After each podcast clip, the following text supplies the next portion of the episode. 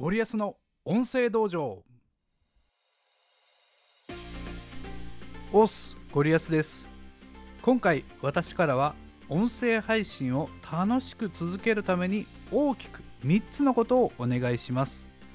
1つ目は人の配信をたくさん聞くこと。2つ目は音質と台本にこだわること。3つ目は一人一人と仲良くなること。これらのことを毎日継続することができれば音声配信は必ず伸びますし今までよりももっと楽しくなるはずです。むやみにフォロー数やフォロワー数を上げるだけの継続は面白くありません。めんどくさいことは結局長く続けられませんのでとにかく楽しく継続しましょう。継続のコツは結局挑戦を怖がらないことなんです。挑戦に失敗しても大丈夫。絶対にやり直せます。やり直しができる以上失敗は怖くないんです。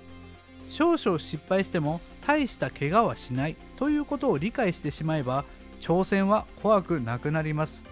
当然無理はよくありませんが失敗を怖がらず諦めなければできることが少しずつ増えていきます。できることが増えると継続はどんどん楽しくなりますよ。それでは3つのお願いを1つずつ確認しましょう。1つ目は人の配信をたくさん聞くことです。人の配信はいいものであろうと良くないものであろうと全て教材です。教材が無料で大量に毎日手に入るのですからそれを自分のものにしないのはもったいない。たくさん聞いてたくさんいいねを押してたくさんコメントを書きましょう。失うものは何一つありません。全部自分のためになります。2つ目は音質と台本にこだわることです。音質の悪い音声は聞く人にとって負担です。クリアな音で正しく伝えるためにも音質と台本に気を配りましょう。台本は一字一句書く必要はありません。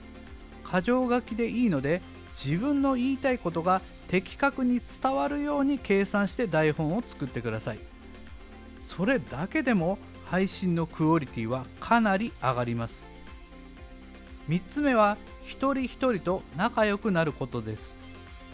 一気にたくさんの人と仲良くなるのは現実でも大変なことだと思いますが SNS でも一緒です。毎日1人と仲良くなれば1ヶ月で30人の人があなたの配信を聞いてくれる人になります。1日3人と仲良くなれば1ヶ月で100人近くの人があなたの配信を聞いてくれるかもしれません。1配信で100回再生されるということはそういうことなんです。網をかけるようにたくさんの人に一気に認知されるのではなく一人一人と仲良くなるから配信が聞かれるようになるのです。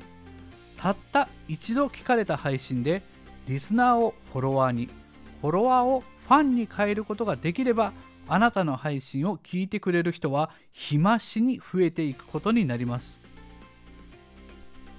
実はこの3つのお願いとは配信者にとって継続のために必要なことなんです。もちろんコツコツと努力していても実際にはどれもすぐに効果が現れるわけではありません。しかし毎日の積み重ねによってできなかったことができるようになることを私は知っています。努力は裏切りません。再度確認しますと1つ目は人の配信をたくさん聞くこと。2つ目は音質と台本にこだわること。3つ目は一人一人と仲良くなることです。是非怖がらず挑戦しましょう。というところで今回の話をまとめます。今回のゴリアスパイント。